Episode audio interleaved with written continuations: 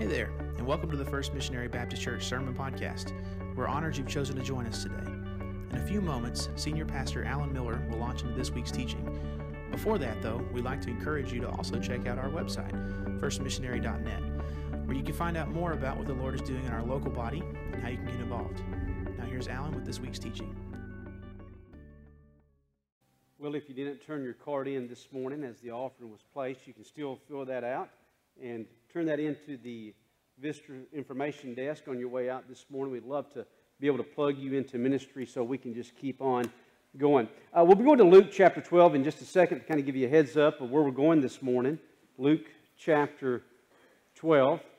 You know, several years ago, when I was a youth pastor in Texas, it was probably about the summer of 1996, and I took our students to a water park in central Texas. If you're taking notes today, you can write down the term Schlitterbahn. That's where I was taking the students. So, what in the world does the word Schlitterbahn mean? It is actually a German word that means waterway. It was in this little German settlement in central Texas. So you're thinking, Germans in Texas, yes, it happened. And yes, there was a water park there that was called Schlitterbahn. It means waterway. We were taking a group of students there, and we stopped at a convenience store probably about 5 miles away from the water park, which is named Schlitterbahn. And so anyway, we were at the convenience store, and I'm gathering all the kids up in the church van at that time. And I have a love-hate relationship with church vans. I'm just saying, a lot of interesting experiences have happened in my life when I was driving or a part of a church van. I think they're really possessed, just in my opinion. No, they're saying, no, you're only possessed when you're driving it. But anyway, we were probably about 5 miles out from Schlitterbahn, and I was getting all the kids together. We're at a convenience store. We load up, and I know I've told this story before, but we head down the road, and then at that moment, it dawns on me, I need to make sure I have all my students, right? I'm miles down the road, and I'm thinking at this point in time, it'd probably be a good idea to make sure I have all my students. And so I'm looking in the little rearview mirror there, and I'm calling out names, and there's this one kid who was always a practical jokester, and somebody says, hey, so-and-so is not here. And I'm just, yeah, you know, he's back there, and he's lying in the seat, you know, or whatever, he's playing a practical joke. So I start calling his name. You know, he doesn't come up. I call his name. He doesn't come up. So I just start calling all of his buddies' names. Okay, tell him to get up, all right? I'm driving down the road. And then finally, one of the students said, we're not kidding. He's not here. I said, what do you mean he's not here? You left him behind at the convenience store. So I turned the bus around. We go back. All of that to say is it's easy when you're going full steam ahead. You're trying to get to your destination, and along the way, you look up in the rearview mirror, and you realize you've left someone behind. You know, over the last 3 weeks, we have been in a tremendous transition. We have felt like we have been in a whirlwind, in the middle of it, and I don't know what all that whirlwind is doing, but I know a lot of changes are taking place, and guess what? As we've been in this transition phase, life has not stopped for any of us. Can I get an amen? Life has not stopped for any of us. And the one thing that I would hate for us to do is to become so caught up in where we're going that we get to a place and we look behind and we say, hey, where is so-and-so? Where's this family? Where's that family? Their life is going. They might be challenged and having difficulties. They might want to be here this morning. They might not even know if there's going to be a seat here for them. So think about today, people around you. As you look around and welcome new people, think, okay, who am I missing? How can I reach out to them and let them know that we do not want to leave them behind?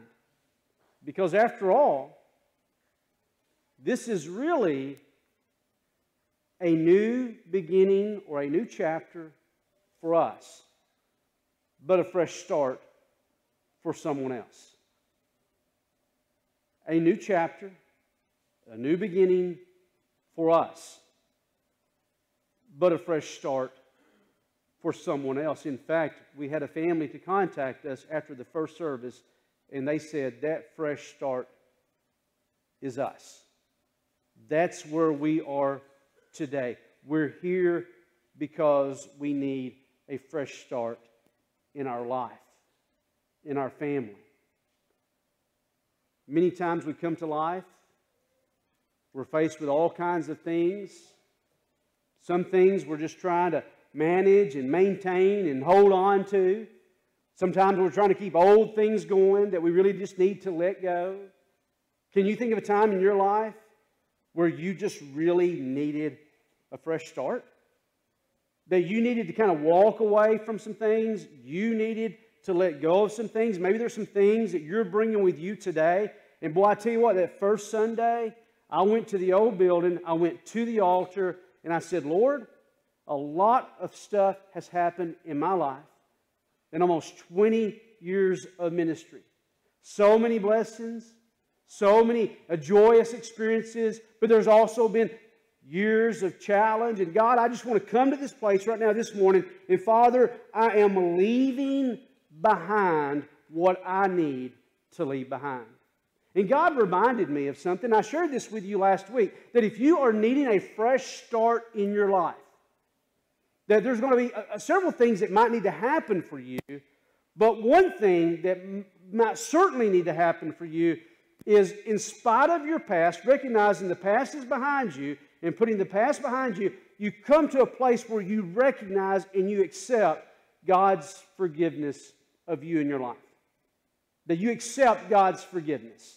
That His forgiveness, however you got here, whatever you did, no matter what the past looks like, I think it will be hard for you to move forward if you haven't accepted God's forgiveness in your life. Remember, forgiveness is setting a captive free and realizing you're the captive. You accept God's forgiveness. Just recently in my life, man, something came across me and I thought, you know, Lord, I do not think I handled that in the right way. I need to try to fix that. I need to try to correct that, God. Oh, it just began to trouble me. And I just came to the Lord and I just admitted that to Him. I said, God, you know, I blew it in that moment. I would love to have a do-over, God. But guess what? In life, in those situations, you don't get do-overs like that, right? And so I just said, God, I just confess that to You. I acknowledge that to You. And then the Spirit of God began to come over me. His Spirit spoke fresh into my life and said, Alan, I've already got it covered. I've already got it covered. What you did in coming to me and acknowledging that and owning that, that was for you. That was your side. But on my side, I've already taken care of that. You can walk free. And that was a really, really key moment for me, just to breathe fresh in and acknowledge again that I am a card-carrying member of the Forgiven Club, and there's no expiration on that day. But then, you've got to apply the same forgiveness that's come to you to someone else. Is there someone you need to forgive, that you need to say, you know, God, I can't change what happened. Me forgiving them does not make it right. You know, God, I trust You with it, Father. You know, put aside all those things, all those connotations that you have when it comes to forgiving someone. You're not undoing it. You're not changing it. You're not making any declaration of judgment. You're just simply saying, God, I will let You deal with that. But God, I need to forgive. I need to forgive so-and-so. I release them. They don't have to apologize to me. In fact, the person you need to forgive today might be someone who's deceased, a loved one, a parent, whoever in your life. You on this side of heaven may never have the chance to tell them personally, I forgive you. But you need to do that anyway, because after all, forgiveness is setting the captive free and realizing that you're the captive. Not changing it, not undoing it, but accepting to live with the consequences of what somebody else might have said or done to you. And you know what I've concluded too, folks? I've concluded that many times where there's offenses, it's more about misunderstandings. Because I really believe at the end of the day, and if you ever lose this hope, you're done. At the end of the day, people who are in Christ, they really want to do what is right. And so many times these issues are really more about misunderstandings. And sometimes what happens is someone sees something that they think is wrong. They want to jump in and serve justice. And then in serving justice, they might hurt somebody or harm somebody, say something bad against them, act a certain way, and they think that they're serving justice in that moment, but they think they're doing the right thing, although what they're doing is harmful. And it might have hurt you in your life. But you still need to forgive. Apply what's been given to you and let God know they don't owe you anything anymore. Let it go. Forgive. Control-Alt-Delete. A do-over. A fresh do.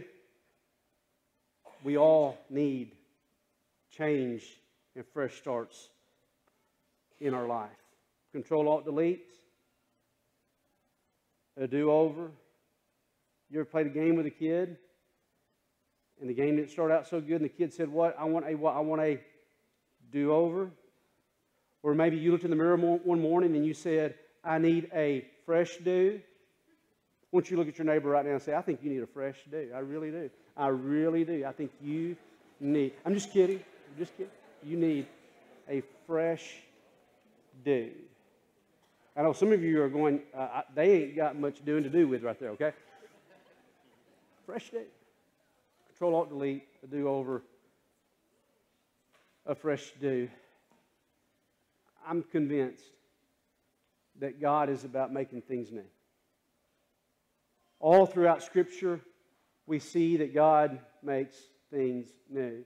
We see that in Scripture, He gives to us in Christ a new covenant. New covenant.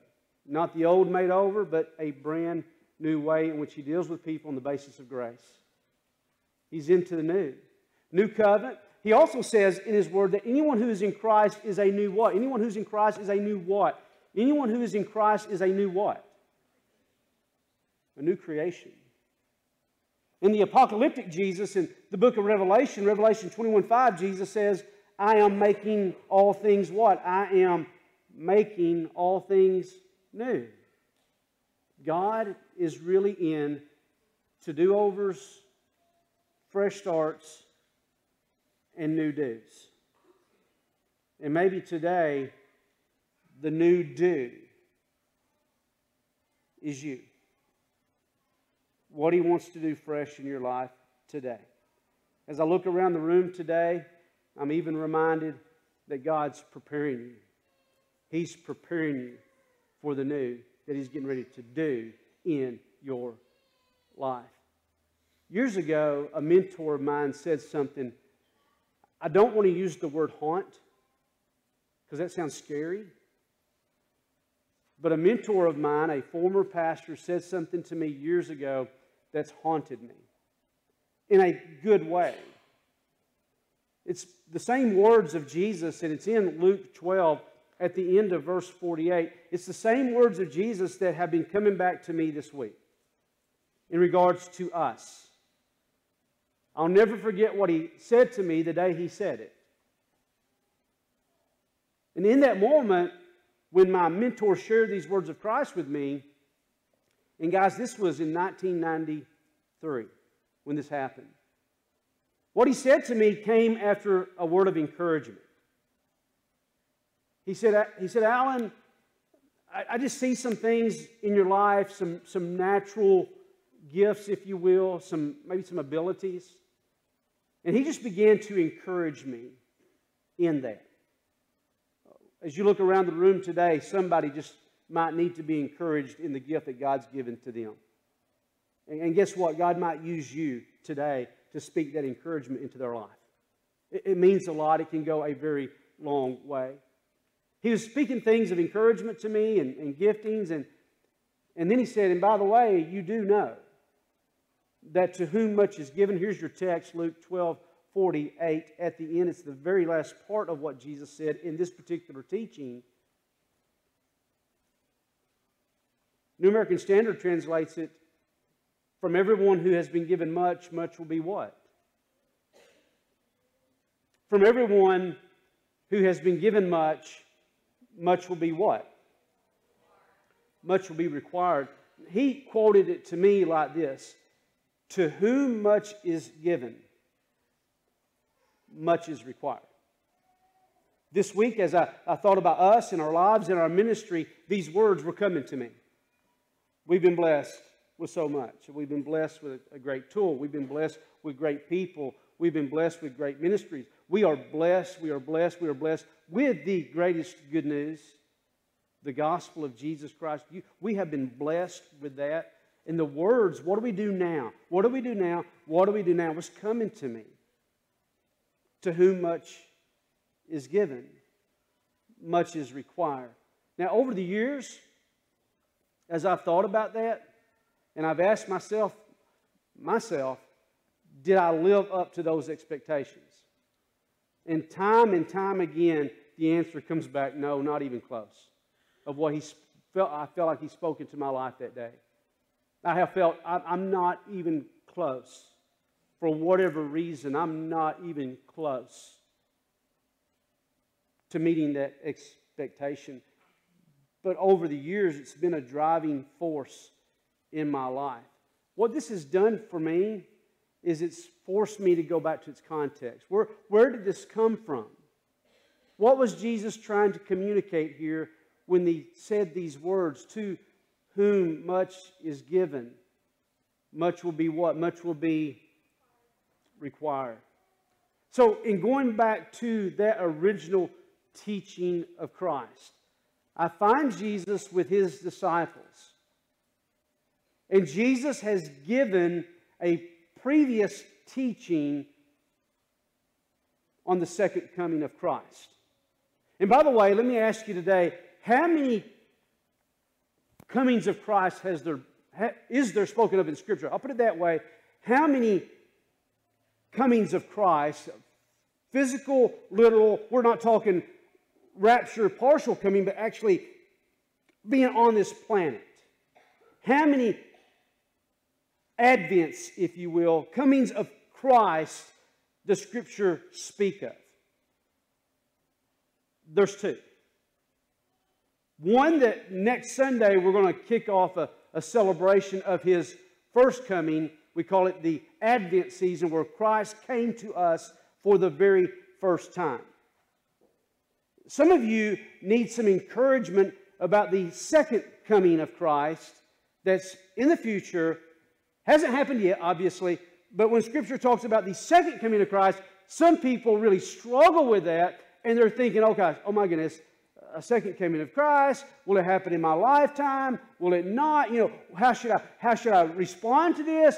Can I really embrace and believe that He is literally going to come a second time? And we have said time and time again, if you need encouragement and a hope that He can come again the second time, then know today He came the first time.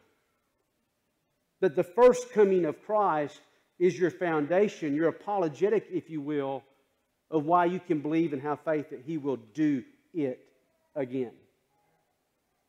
So we got to keep in mind, coming into this text and into this teaching, that there are two comings of Christ. Here, He's probably preparing his disciples for the next coming that's going to happen. And He tells them that they need to be on watch. They need to be ready. They don't want to be caught by surprise in this. And so like in Luke chapter 12, you don't have to look at this, but around verse 35, you know, He's kind of just giving them the prep work about watching and being aware.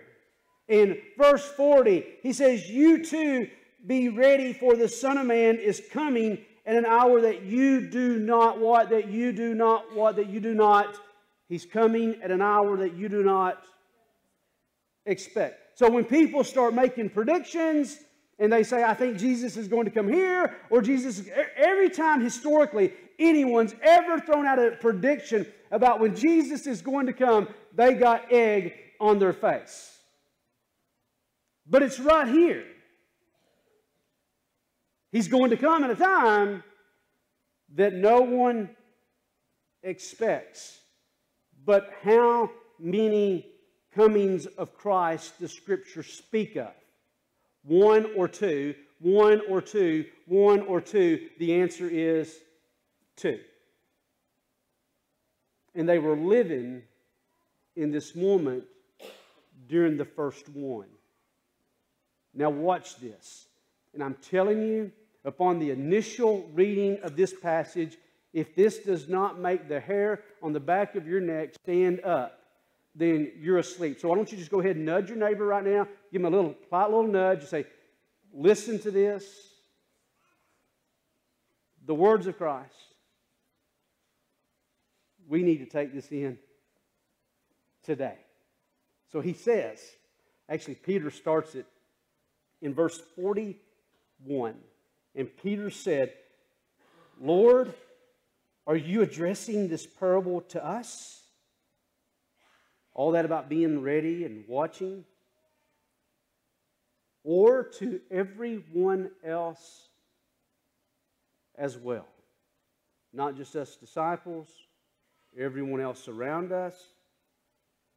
And then Jesus says, who then is the faithful and sensible steward, whom his master will put in charge of his servants to give them their rations at the proper time?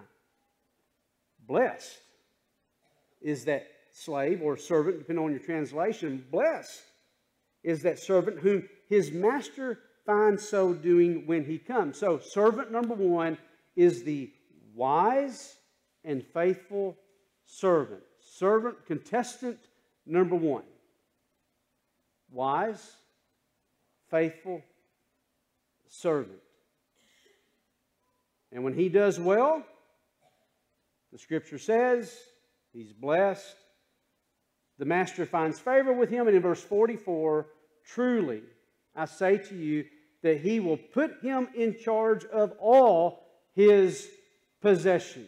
Wise, faithful servant does well. More comes to him in order to be a steward over it. Then in verse 45, things begin to change. But if that servant, if that slave says in his heart, my master will be a long time in coming, and begins to beat the servants or the other slaves, both men and women, and to eat and drink and get drunk. Not a very good servant or steward here. Can I get an amen? Not doing a very good job at all. He gets kind of lazy. Says, you know what? Master's not going to come. So let's just live it up, party it up, and let's just beat the snot out of the other folks around us. Who wants to join that church? Who wants to be a part of that scenario, right? Not very good. So then verse 46, the master of that steward, that slave, will come on a day when he does not expect him, and an hour he does not know,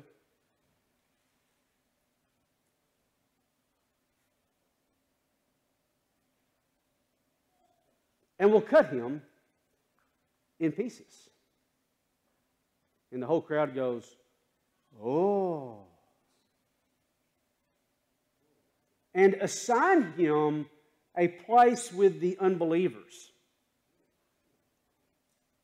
And that slave. So that's contestant number two. Contestant number one is the one who was wise and faithful, did what he's supposed to be doing, was a good steward. Man, when the master comes, he's blessed, he's rewarded. contestant number two, servant number two. The master ain't coming. Let's party, let's live it up, and become abusive to all the others. Master shows up. Not a good end for that contestant number two. Verse 47.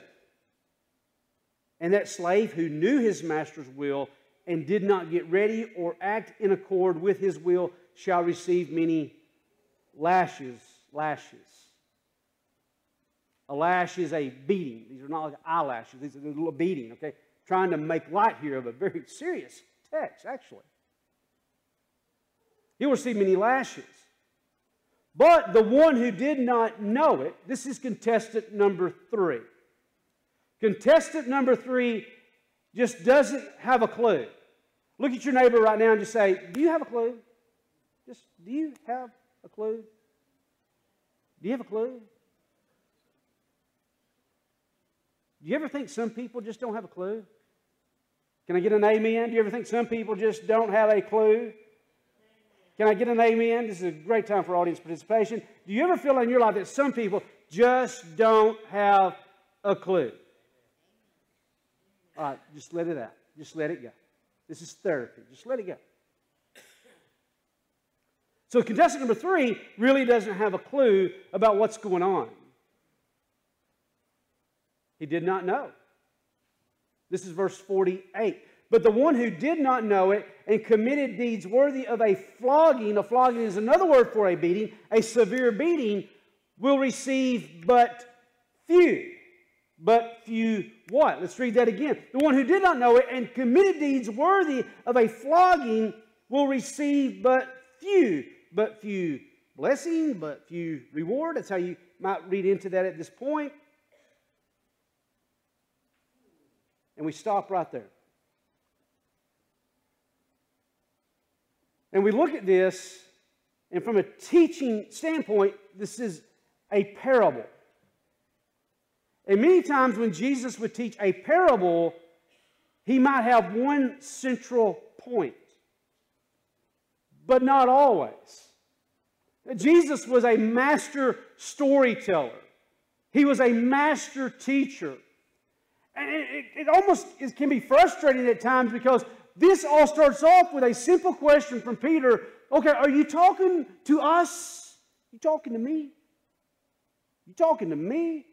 Aren't y'all excited about the new Lion King coming out? You talking to me? Y'all haven't have a clue what I'm talking about? Did y'all not see the preview to the new Lion King? Man, okay. Yeah, so he's like, you talking to me? You talking to everyone else? And it can be frustrating at times because Jesus doesn't give like this simple answer. Yeah, I'm talking to you. Or, yeah, I'm talking to you and everyone else. He just flies right into this parable, but this parable is really more like a puzzle. It's really like a puzzle. We're trying to put pieces together. And most people would identify themselves as servants of Jesus. Maybe you identify yourself as a servant of Jesus. And many times when Jesus would talk about servants or followers, he would have two classes of people or two groups of people. He would talk about sheep and what? Sheep and goats. He would talk about wheat and what? Wheat and tares or wheat and weeds. Bad fish, good fish. And we typically look at these things. Oh, there's two groups of people. Which camp am I in today? But guess what? There's not two contestants. There's three contestants in this teaching of Jesus. And there were many times that Jesus would talk about multiple groups or multiple people. The parable of the sower. He talks about the different types of ground, right? So Jesus will at times talk about different groups of people. And it seems like that's what he's doing here because you've got three stewards or servants. And most people would identify themselves as a follower of Jesus, and they're thinking, oh my goodness, I better get busy. I better get to work. I better be faithful and watching. I want to be that wise steward. And they start bringing performance into their walk with Jesus. Am I doing enough? Will I ever do enough? I want to be ready because I do not want to be the one. And doesn't even begin to teach here that, my goodness, if I'm not that faithful and good servant and steward, is Jesus, oh my goodness, is He going to find me and then cut me into pieces? You see, this is a good reason why we need people working with children during the service. Because we're going to talk about stuff. And some of the stuff we talk about is really on an adult conversational level. That's why we need people working with kids in the service. So we can be real about some of these things. And by the way, I hate to burst your bubble, but the Bible is not rated G. It's not G rated. So if I'm not faithful, when Jesus finds me, is He going to cut me into pieces and cast me into hell with the unbelievers? And folks, that's how this has been taught, to not instill hope into believers about the second coming of Christ, but to instill fear into their hearts and lives. And guess what? That particular approach is not compatible with grace.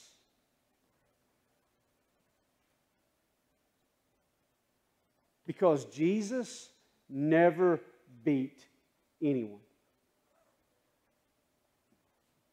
And if you've ever come to a place in your life and you thought God wanted to beat you, then look to Jesus. Because Jesus never beat anyone. And even in instances where there was a remote possibility that someone could have been beaten, like the woman who was caught in adultery, remember that? And they could have stoned her. Jesus stepped to her defense. And what did He say? He said, you who are without sin, cast the first what? Cast the first stone. And they all walked away. You come to this third person in this story, and this person just didn't have a clue. And because they didn't have a clue, it doesn't seem like what happens to them is nearly as bad, because they didn't know. And some people have taken this part of Scripture and they've said, well, for those who just don't know, those who are just not ignorant, those who maybe have a little bit of Jesus, but they don't know a whole lot about Jesus, then He's going to take it easy on them. And man, when you start factoring this into the cross and you start factoring this into grace, you can see why people get confused or perplexed. And they live with fear and not hope. I've told you many times about the only time my grandfather ever really got on to me. I'll never forget it. But I never questioned His love for me or His grace for me. And the one you run to when life is hard is the one who has shown compassion and goodness and mercy. And this is why Paul later says in Romans, do you not know? Just say this with me. Do you not know? Do you not know? Say that with me. Do you not know? Look at your neighbor and say, neighbor, do you not know? Do you not know? Do you not know? Do you not know? Romans It's do you not know? Do you not know? Do you not know? Do you not know? Do you not know? Do you not know that it is not the judgment of God that leads to repentance, but it is the goodness of God that leads to repentance? Look it up, Romans 2. It is the goodness of God that leads to repentance. And if you are in Christ today, judgment has already passed.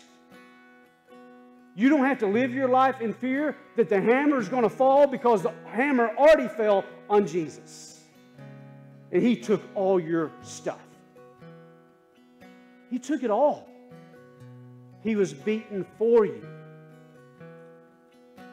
And this puzzle comes together in verse 48. And we're going to go more into this next Sunday and teach even more on this teaching of Christ. But this is the clue here. And then what you do at this point is you begin to factor in these words of Christ, not just in regards to the second coming, the coming that hasn't happened yet, but the coming that already had happened. And He was speaking to an audience of people that were with Him at that moment, not just those who followed Him and believed, but also the Jews and the Pharisees and those who they themselves were not ready when He came the first time. And they had not been good stewards the first time. And when Jesus came and cut them to pieces, He didn't do it with a sword. He did it with the Word of God.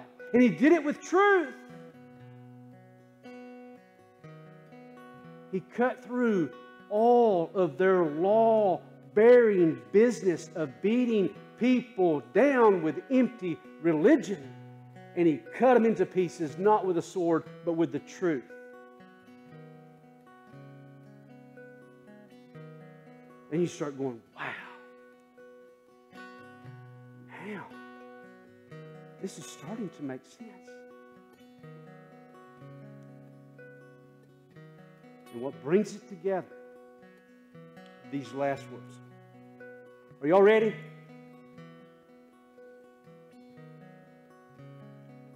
And from everyone.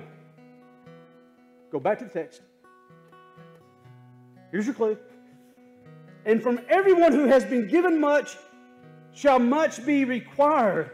And to whom they entrusted much of him, they will ask all the more. Modern day, 21st century. If you have accepted Christ as Savior, and you're not like that religious group He's picking through right now, but you've accepted Christ as Savior and Lord of your life, you have received much. And you ask the question, what is that much? He says, much will be required. Not much in a different way. Sorry, I'm getting a little spatula there. We need umbrellas on the first row. Not much in the sense of something different. Like, okay, you've been given much, now you go do this, and you go do this. Church, you've been given this great building, now you need to go out and serve the community. And folks, people have raked us over the coals.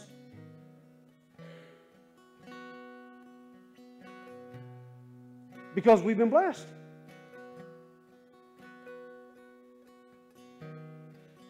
And my heart is this. Let's now take what we've been blessed with and give it away for the glory of Jesus. Can we do that? Are you ready to do that? Are you ready to give it away for the glory of Jesus? To the hurt and the broken, the needy, the oppressed, the poor.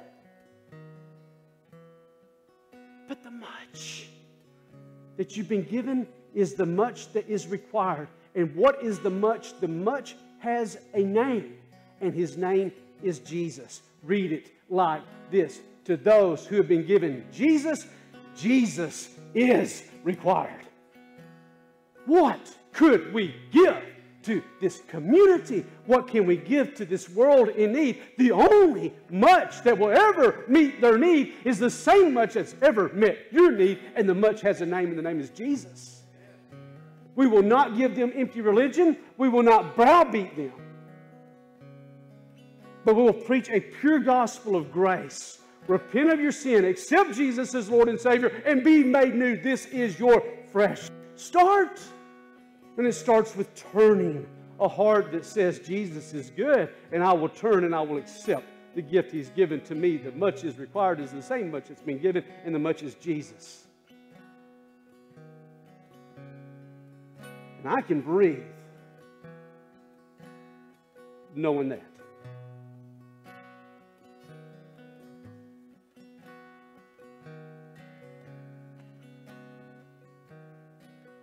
So as we stand together this morning. Thanks for joining us on the First Missionary Baptist Church Sermon Podcast. That's it for this week's teaching, but you can always find more on our website, firstmissionary.net. We'd also like to encourage you to like us on Facebook, follow us on Instagram and Twitter, and subscribe to our YouTube channel. If you benefited from this week's lesson, be sure to share it with your friends and family, then leave a rating and review on your favorite podcast app. Thanks again for listening, and God bless.